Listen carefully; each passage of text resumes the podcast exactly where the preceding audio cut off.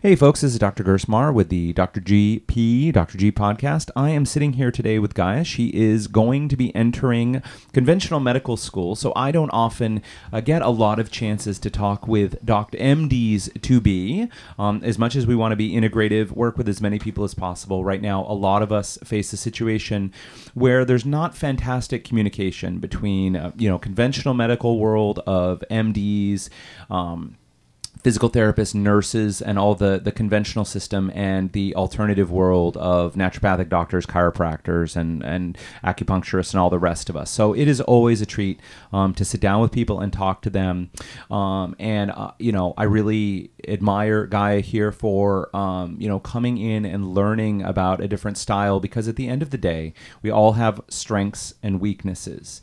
And the mistake of any provider of any stripe or shade is thinking that they can deal with everything. And in fact, you know, alternative providers tend to be worse off in this way than the conventional system. So the conventional doctors, you know, um, because of their training and the way their system is set up, often do a much better job of simply saying, you know what, I don't know about that. You're going to need to see someone else who has that specialty. Right. And uh, alternative providers and N Ds among them, uh, we sometimes get a little too cocky and think that, you know, I can treat anything. And, uh, you know, our more holistic perspective often lets us treat many more things. So we talk a lot about how we're, we're more generalists. Um, you know, someone comes to us, uh, you know, like in my case with a digestive issue, but then they're complaining, you know, a woman is complaining that her, her menses or her period is all off. Hey, you know what? A lot of times we we can take care of that too. Or maybe someone has headaches. Do they really need to go and see a neurologist um, to get their headaches checked out? And uh, many times the answer is no. Uh, but having said that, uh, that can lead us uh, to get very, um, you know, stuck in our own world and not collaborate with other people. So I wanted just to have a little conversation. We're just having an informal piece with Guy here. I thought this might be interesting to you guys. So do you want to say hello? Hi, good to be here. Absolutely. So, you know, what, um, I know you've told me, you know, briefly, but like what, what made you interested to come and sit with me and, and see what we do here? Right. So I mentioned that uh, when I was looking up all this kind of stuff about naturopathic doctors, what interested me most was um, getting to the root cause of the problem that a patient is experiencing rather than treating all the symptoms. Um, and so just in my experiences, having an internship at a hospital, I've found that patients uh, can get frustrated because they feel like they're, there's no progress in their treatment. Um, just because they feel like there's random things getting taken care of here and there, but then there's no real progress in what they came in to fix. So I'm just interested in seeing how you guys do that, basically. Yeah. Yeah, well, you know, what I always say is, look, there, in my mind, this is how I look at it. There really, people have different needs, right? So there's there's the acute emergency, if you will, kind of the battlefield medicine, which is like someone's bleeding, something is really broken, or someone's life is in danger, right? And and the conventional system, M Ds, hospitals, all of this do an absolutely fantastic job at treating those issues. Like if you come and see me and your arm is falling off, you're you're probably just going to die, right? I mean, like herbs and diet changes and all of these things are not the right medicine for treating all of that, right? And but the problem is so much of of what so many of us experience on a day-to-day basis now are not those, you know, traumatic or emergency situations, but just things that, that hurt our quality of life or our, our long-term well-being, right? If you have irritable bowel syndrome, just to pick on that again, you know, you're not going to die, right? There's, you know, they can scope you and scan you and, and do all that. And, you know, I mean, the hallmark of I B S is they don't find anything, right? And uh, but but that's not to say there's not a problem and the person's not suffering, and uh, you know, it, it affects their quality of life, right? And so, you know, that's where we find that the conventional system, as it stands right now, just does a really terrible job, you know, and patients are either given antidepressants and told, like, sorry, it sucks, uh, you know, or uh, or they're just sort of, you know, uh, ushered out of the office without without any real help, right? So for me, the true integration is not necessarily, um, you know, that, that one or either of us, uh, these two our two professions, the M Ds or N Ds, a need to necessarily... Um, How am I trying to say this right?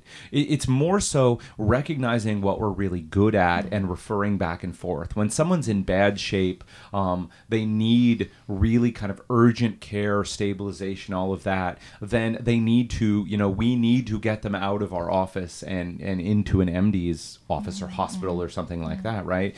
When someone has been stabilized, is in good shape, uh, you know, in terms of, of risk to their life and limb and everything, um, then they need to come over to more of our system of medicine to talk about what they need to do on a day-to-day basis and, and getting the whole body working better, getting, you know, what you were talking about earlier, kind of right. to the the root cause. Right. So. so it's more about like coexisting and for different, I guess I hope that when I am a doctor in the future mm-hmm. that we mm-hmm. would collaborate more, you know, sure. more communication between yeah. the different fields and O D or, you know. Right. Well, I think so. I mean, that would be lovely, you know, and, and the good news is, look, you know, younger doctors like you're going to be and doctors we're seeing out there who are younger are often much more open to what we're doing. Right. Um, it's mainly the, the older doctors who've been in practice a long time who think that we're we're just crazy. And, uh, mm-hmm. um, you know, the only real uh, my favorite is there is no alternative or or conventional medicine. There's only medicine, that which works, and everything else is junk. And mm-hmm. uh, that's just an incredibly um, prideful Yeah. you know, statement. So, um, you know, look, I could ramble on, and I often do. Um, the whole point of having you here is like, what, well, you know, what are your questions? Like, you know, some of the people listening to this will obviously, you know, know this stuff kind of up and down, but they just um, want to listen to me. But um, a lot of people, the whole point is, you know, so few people still know that there's really even any other way to do something. And uh, as someone who uh, you said earlier, you know, you'd never been to a naturopath before, and um, but it, but it's interesting to you. So what type of questions do you have? What can I answer for you? So I am. So actually, one of the first questions I have is, what's the kind of like sustainability for the certain like medicines and treatments that you give versus like conventional pharmaceuticals? Because mm-hmm. I know that some, you know, some like antidepressants, stuff like that, yeah. uh, and anxiety have so many awful side effects. Right. So is it like attractive to you to use something other than that? And you think it's more sustainable for the patient? What do sure. you think about that? Well, yeah, I mean, look, that, there's a few great questions that are that are built into that statement. And so... obviously, one is, you know, I, I know all doctors want to get to the root of what the issue is, but, you know, the, the joke that's out there, right, is depression isn't a Prozac deficiency, or anxiety is not a clonazepam deficiency, right? Those medicines can be very helpful. Mm-hmm. They can help stabilize a patient. And, you know, some people, um, you know, obviously there's degrees of depression, anxiety, all these other issues for people, right? And some people, um, they, you know, they would be a danger to themselves and others without without some medication on board. But fundamentally, the question is, like, why is someone depressed, mm-hmm. right? And we got to this, like, a ten-minute visit, you know, for someone coming in talking about their depression isn't, isn't enough time to really know what's actually going on for a person, right? Because there's normal depression. We, we, uh, we talk about people, like, you know, I had a patient who I saw the other week, her, her mom had died, right? And she was saying, you know, I'm I'm depressed. And it was like... in some way good, you know? I mean, that's a normal reaction to a bad circumstance. And, you know, my experience, a lot of my colleagues has been, so if you go in and you just say, you know, I'm really sad, and, and they're just like, great, here's some, you know, Prozac or Celexa or Paxil or whatever it is, right? And the person takes it and they say, you know, actually, I feel better. Right. My experience has been that someone will come into someone like me a ways down the road and say, hey, I've been taking, you know, again, whatever, Prozac for five years now or ten years, or, you know, I really would like to get off of this medication. Right. And so we go through a process and wean them off the medication. And my experience has been all of a sudden that grief again comes back for them because they've never processed or integrated that grief. Yeah. Right. And so that's fine. Look, if the grief is so debilitating, or the sadness, or the whatever is so debilitating for someone, then they may need that medication. Mm-hmm. Right. But they're not actually fixing the problem. Instead, grieving correctly, you know, whether it's getting some counseling, going to support groups, taking some time, just literally some time to go through that process, you know, is often often the key. And then just the flip side is sometimes people have biochemical issues, right? right? And a lot of times, you know, is it like, well, are they deficient in nutri- you know, various nutrients? Like, uh, you know, I, I don't know if you've looked into this, but, um, you know, folate um, is often required to create the neurotransmitters, right? Mm-hmm. And uh, there's this issue over the last few years that's come up, the, the M T H F R or mutations in the methylation pathways. Um, and... Um, You know, if that's an issue for someone, uh, the answer may be that they need more methylated folate so that they can, uh, their brain functions correctly and can produce these neurotransmitters. And and sometimes, you know, um, we find that that has much better antidepressive effect than than like Prozac, for example. So, I mean, there's there's a lot more pieces, but fundamentally, look, sustainability wise, um, those medications are like crutches. Uh-huh. And crutches, like if you break your leg and you're walking around on crutches, like those are incredibly helpful.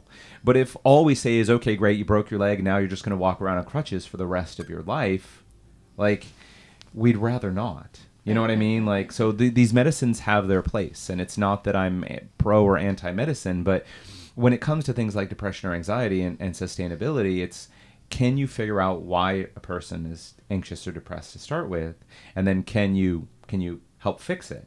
And sometimes the answer can be simple, like giving some nutrients or doing these things. And sometimes the answer is, well, I'm sorry, you have to go through your grieving process mm-hmm. or dealing with your anxiety and, and get to the other side of that. Okay. Right? So, um, you know, and that doesn't fit very well in a short office visit where you're, you know, you're only given a few minutes or, um, you know, as a psychiatrist, you're only given X visits, you know, you have, I don't know, I'm, you know, five visits or ten visits and, and maybe that works, mm-hmm. but maybe this person needs more care than that and, and needs more, more time to process through their stuff. Right. Yeah. Makes sense. Mm-hmm. So that, that's how we try to look at it. Okay. And then, so just because I don't know anything about this sure. kind of stuff. Yeah. What kind of like evidence-based, like herbal or homeopathic yeah. remedies yeah. are there? Yeah.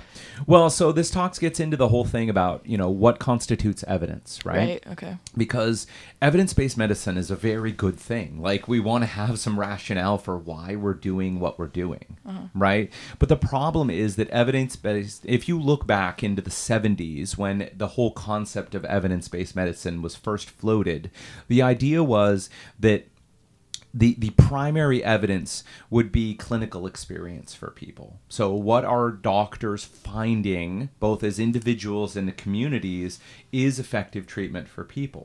And then on top of that clinical evidence, you would start to layer, well, what is the scientific evidence? Like, what is the literature telling us? Like, are there studies to back up the use of what you're doing? Does it make sense? Because look, you know, clinical experience can be wrong sometimes. I mean, it's like, well, we've always done it this way. And uh, then you look and you see, like, one example, right, was knee surgeries, right, a ways back. Everyone was doing knee surgeries and people were getting better. Like, their knee pain was going away and they were feeling better. And then they did this big study on it and they found that actually it wasn't any better. It was just placebo, basically, mm-hmm. right? Like, that, that sham surgery where they were just making an incision and then not and then stitching them back up, they got just as well as when they actually did the surgery, right? So this is an example of, hey, clinically, doctors are saying, look, we send people over for knee surgery and they get better, right? And then they actually do, you know, a, a real, if you will, scientific study on it and they find, oh, actually, it doesn't work as well. So then they phase it out, right? So that's an example of when the system,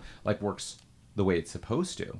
But the problem is evidence-based medicine has been... Uh, I hate to use terms like this, but, you know, has been kind of co-opted. And now it's changed from the primary criteria is the clinician. What are what are they finding is helping people? To the clinician is now bound by what does the scientific literature say works for people, right? So when it comes to like herbs, for example, the use of herbs, there are a handful of herbs that have been shown to be helpful in the scientific literature. And what we find is many M Ds who, M, medical doctor, M Ds who are using herbs will use about three or four or five different herbs because they've been well studied, like Saint John's wort, for example, okay. has, there's you know, a fairly robust amount of literature on Saint John's wort, right? Mm-hmm. But um, when we, you know, restrict things only to what's been shown by, by double-blind, placebo-controlled studies, the fact is those studies are really frickin' expensive, yeah. right? And... Uh, you know, most of the supplement manufacturers or, you know, people who are selling herbs or just doctors out there using them don't have the money to fund trials. And so, you know, the common the common thing in that criteria of an evidence-based medicine, well, there's no studies to prove it. So therefore, like, you know, I can't use that medicine. Right. So for me, I like evidence-based medicine just as much as anybody. But there are, I I consider there to be four four different kinds of evidence. The first is clinical experience. And so at the end of the day, look, you know, studies are most often, depending on the on the trials, are often done on guys, which isn't that helpful for all the women out there, right? Because men and women um, were mostly the same, but we're a little bit different, right? And so what we're finding is, um, you know, things affect men and women just a little bit differently. Right. Mm-hmm. And then kids, and most of the studies are done on people kind of either younger, like college age students, or on kind of middle aged people. So how does that, how can that generalize out to kids and to, you know, older people? Mm-hmm. The answer is, well, no, not really, you know, because again, um, you know, mostly we're the same, but the way kids respond to things, the way people, you know, sixty, seventy, eighty, ninety respond to things are a little bit differently than, you know, people in their middle age. So Uh, hang on, I, I got off on a tangent there. So, you know,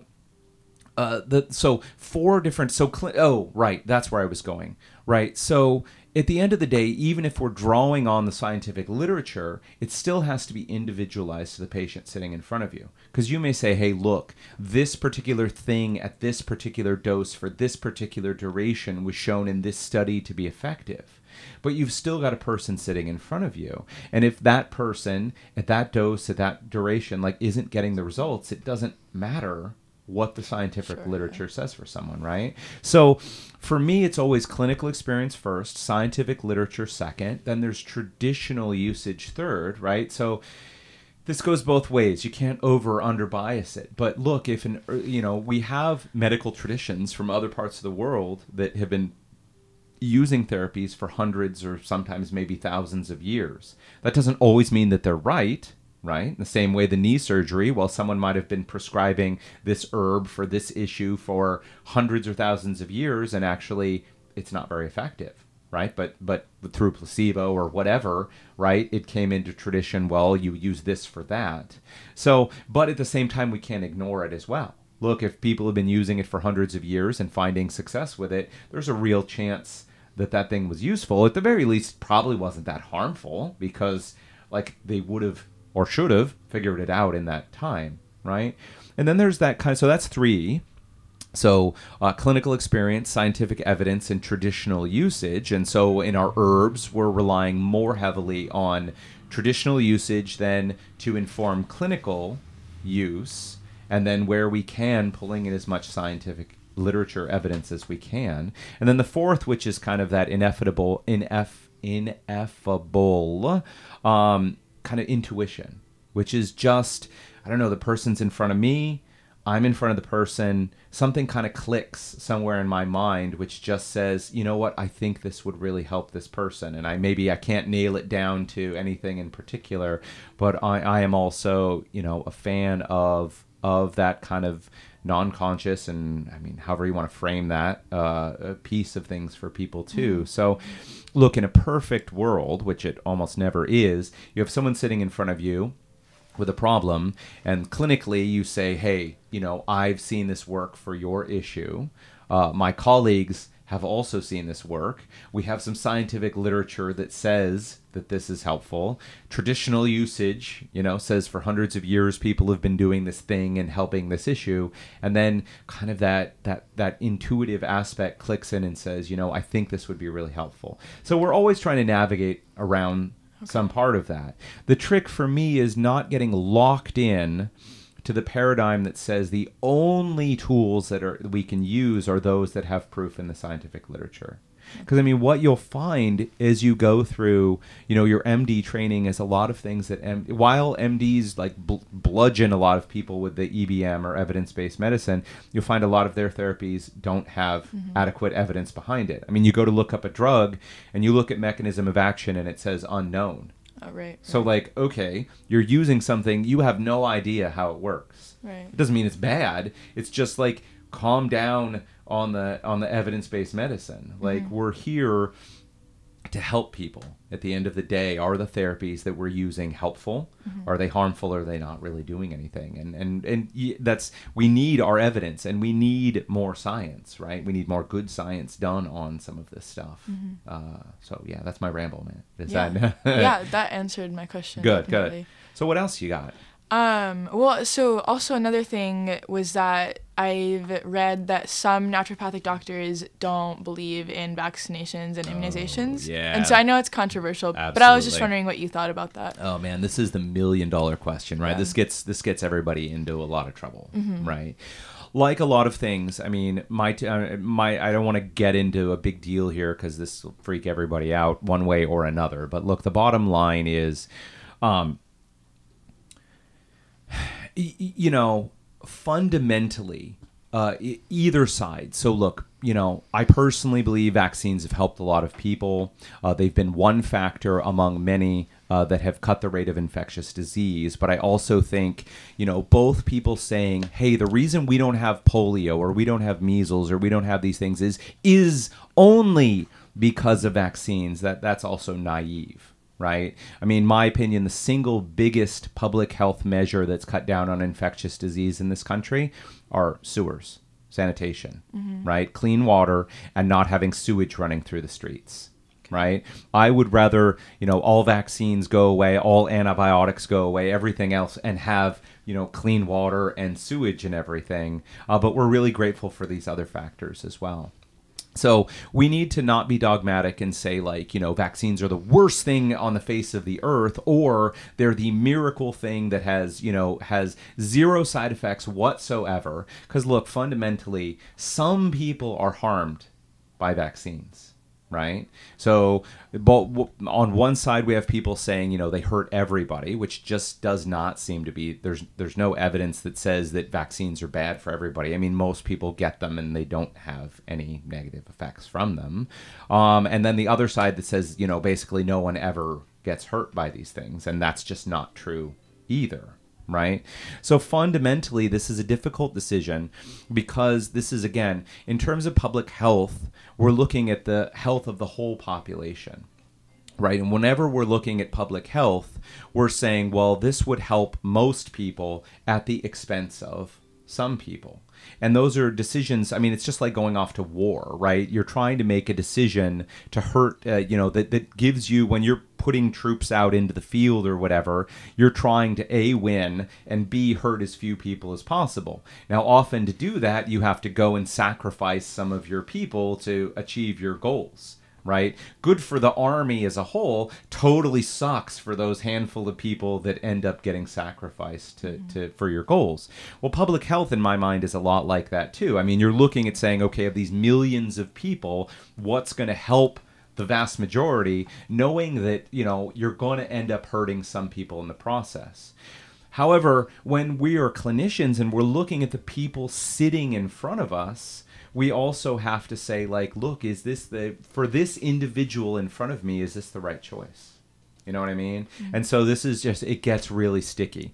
And for me, you know, if there's a history of, you know, neurologic issues, right, or detox issues or immune dysfunction, then my, my two cents is we need to consider carefully whether this is a person that might be hurt by administering these vaccines. Right.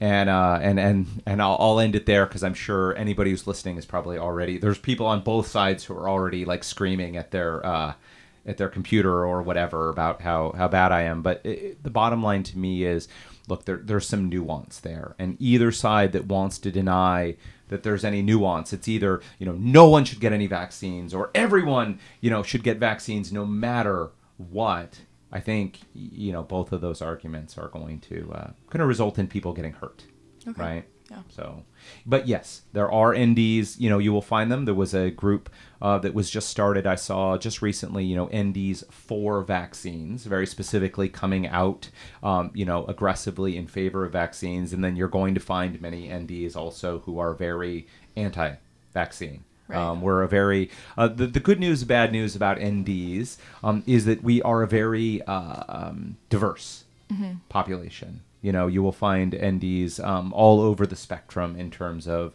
what therapies they use, kind of how they approach patients, uh, what they tend to believe, uh, you know, so we're very, we're M Ds in general, kind of have a party line and, and somewhat, at least, other than Mavericks kind of way out on one side or another, most M Ds sort of fall in the middle, right? N Ds were just kind of all over the place, which is a, a, a strength that we have. Like, right, I'll just say this to people out there. If you've been to an N D, you really like kind of our general approach, but the person that you saw really didn't gel with you. Either, um, you know, their belief system was just not what worked for you, the way they approached uh, your care, uh, the type of tests they wanted to do, all that kind of stuff, whether they were, you know, very science-based or or completely, you know, uh, on the other end of the spectrum. If it really didn't appeal to you, um, I'll ask you, please don't judge our entire profession by that experience. Um, you know, do your research, kind of look at look out on the internet or interview some other N Ds and, and find one who has a, an approach uh, that, that better meshes with your needs. Because um, at the end of the day, right, uh, your relationship with your doctor should be a relationship, right? Not just like a car mechanic, uh, mm-hmm. pretty much like, car's broken, you take your car in, you just say fix it, and uh, and they give it back to you. I mean, that is not not how medicine works, right? You know, uh, and um, you know, it's one thing if you're just consulting with a specialist who's just going to, uh, you know, do an evaluation and, and give you their feedback, and and basically that's the end of your relationship with them. But um, you know, I I'm a huge believer that we need to have uh, you know, a healthcare team on our side. Um, you may not see them constantly, but you know, people you should be checking in with uh, at least regularly, and uh, you know, getting their help and their guidance and. And all that stuff. So anyway, uh, yeah. Answer your question? Yep, definitely. uh, we got a few more minutes, so like, what else? Uh, one of my last questions that I had mm-hmm. was um, just in deciding my own path too. I think this will be helpful. Yeah. What was your motivation to do N D versus M D or yeah. O D? Because yeah. there's lots of different kinds of doctors. So yeah. what was your motivation for yeah. You know, so, I, I mean, people know my story, or at least I, I think. So just super briefly, um, you know, I was in college and uh, with a philosophy major, which always makes your parents super happy when you when you pick a major like that, right? Uh, but um, I really liked the logical thinking, the critical thinking, evaluating issues, um, you know, the discussions with people and kind of the deep thinking that was involved. And that that's what landed me in that field. Um My dad suffered a really bad stroke, and I had to be his caretaker for a while. And so I was in and out of all the different aspects of the medical system, from the hospital to, to rehab to, you know, visits and, and all those bits and pieces. And um, I started doing a lot of research and looking into medicine. Like like many people, right, we have a story that gets mm-hmm. us involved. And um, when that whole experience ended, I realized uh, the, the track I had been on before, I was going to become a professor and write and do all that stuff, uh, just didn't interest me anymore. And so I was going to, I thought I'd get into medicine. And so my first thought was, I'll go be an M D, right? And uh, I went and interviewed a number of M Ds uh, about their experience. And I knew um, from my time with my dad, so we had explored a lot of alternative options, from acupuncture to, you know, neurofeedback to a whole host of stuff, looking for what would be helpful for him. So I knew I wanted to do that stuff as well. And so I went and talked with uh, with a handful of uh, M Ds, and uh, they were very honest with me and actually persuaded me not to not to follow really? that path. Okay. Yeah. Yeah. They said, listen, the reality is you're going to go to medical school. Um, You're not going to do any of that alternative stuff, because uh, this was, you know, and I don't, I don't know what it is now, but a number of years ago, you're not going to do any of that stuff. Uh, you know, then you're going to go through your residency, then you're going to come out the other side, and then if you want to do this alternative stuff, then you're going to have to get more training or retraining to do, you know, all the alternative stuff, and it's a long path, and um, it probably, you know, them listening to me, it's probably not what's going to make you happy, and so. Um, okay. Um, all that meant that I didn't uh, pursue uh, my M D uh, studies. And um, all right, so I explored, um, you know, chiropractic and osteopathic and a variety of different fields, trying to find uh, what would be a good fit for me. And then through a friend of a friend, I discovered naturopathic medicine. I explored it more, and I said, you know, this is really what I'm looking for, right? We have the the grounding in science, and we do all the biochem and pathology and everything else that that M Ds do. Uh, but then instead of having a focus on drugs and surgery, emergency medicine, which just doesn't interest me, uh, then we go into, you know, nutrition and herbs and nutrients and all these other aspects, which were really where my interest lay. Because, you know, frankly, when my dad, when I was caretaking my dad, I was really looking around for, uh, you know, a well-trained practitioner who could help me bridge the gap, right? The M Ds that I went to were like, that stuff's junk. Don't bother with it. You know, the acupuncturist knew acupuncture, but then when I'd ask about, you know, well, what about this or that or the other thing? Well, I don't know about that. And mm-hmm. so I didn't, I couldn't find anybody who could guide me to what I yeah. needed to do. And I wanted to be that provider for people. So, um, so that's why I chose, you know, becoming an N D. And, um, you know, I'll say to anybody out there who's thinking of being in the field, um, you know, it is tremendously rewarding, but, but here's the dark side. I always tell, you know, all the, the students who come through, you have to really know what you're getting into. Okay. Medicine in general, but no matter what, uh, what, what letters you have after your name is, is a really difficult field, right? Not saying any other job is easy for people, but, um, it's a difficult field. You know, you go to school for a long time. You rack up a lot of debt behind your, your name, you know. Um, and again, I understand college in general racks up a lot of debt for people these days, but you take on a lot more debt for people. Um, and the good news is, as an M D, Um, you know, there are a lot of loan forgiveness programs depending on where you go. Um, you know, your salary is often a lot higher than as an N D. So I know many M Ds, a lot of the M and the N can get a little confusing here. Um, you know, work hard and typically pay off their debt pretty quickly. You know, within five to ten years, I know many doctors end up paying off their debt. As a naturopath, N D, um, you know, our earning potential is often a lot less, uh, at least unless you're savvy and you really can get after it. Um, and so often we're looking at twenty to thirty years to pay off the same the same debt, and that's a big deal, right? So as an N D, right now, two thousand sixteen, Uh, we really don't have access to hospitals, to major medical systems. Uh, we are often operating, you know, outside of the conventional system, which means, um, you know, the responsibility falls on us, right? And so the need to be, what I was talking about, Gaia, before before we started is, you know, as an N D, often we have to, not only do you have to be a doctor, but you have to be a business person as well. Like, you have to know how to run your business, Um, you know, pay your bills, pay your employees, market yourself so that people can uh, know that you exist and come and see you.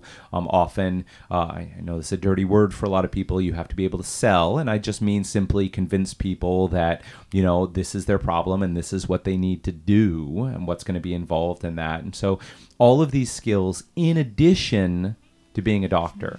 Now, the good part about being an N D, so the bad part about being an N D is you got to do all this extra stuff. Right? As an M D, you don't.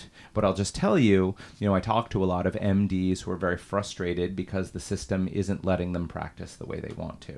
You know, right, right. All the people out there, M Ds do not enjoy having ten minute long office visits. Like, they, they are very frustrated that they can't provide the quality of care that their patients need, right? They don't like seeing twenty or thirty patients a day, you know?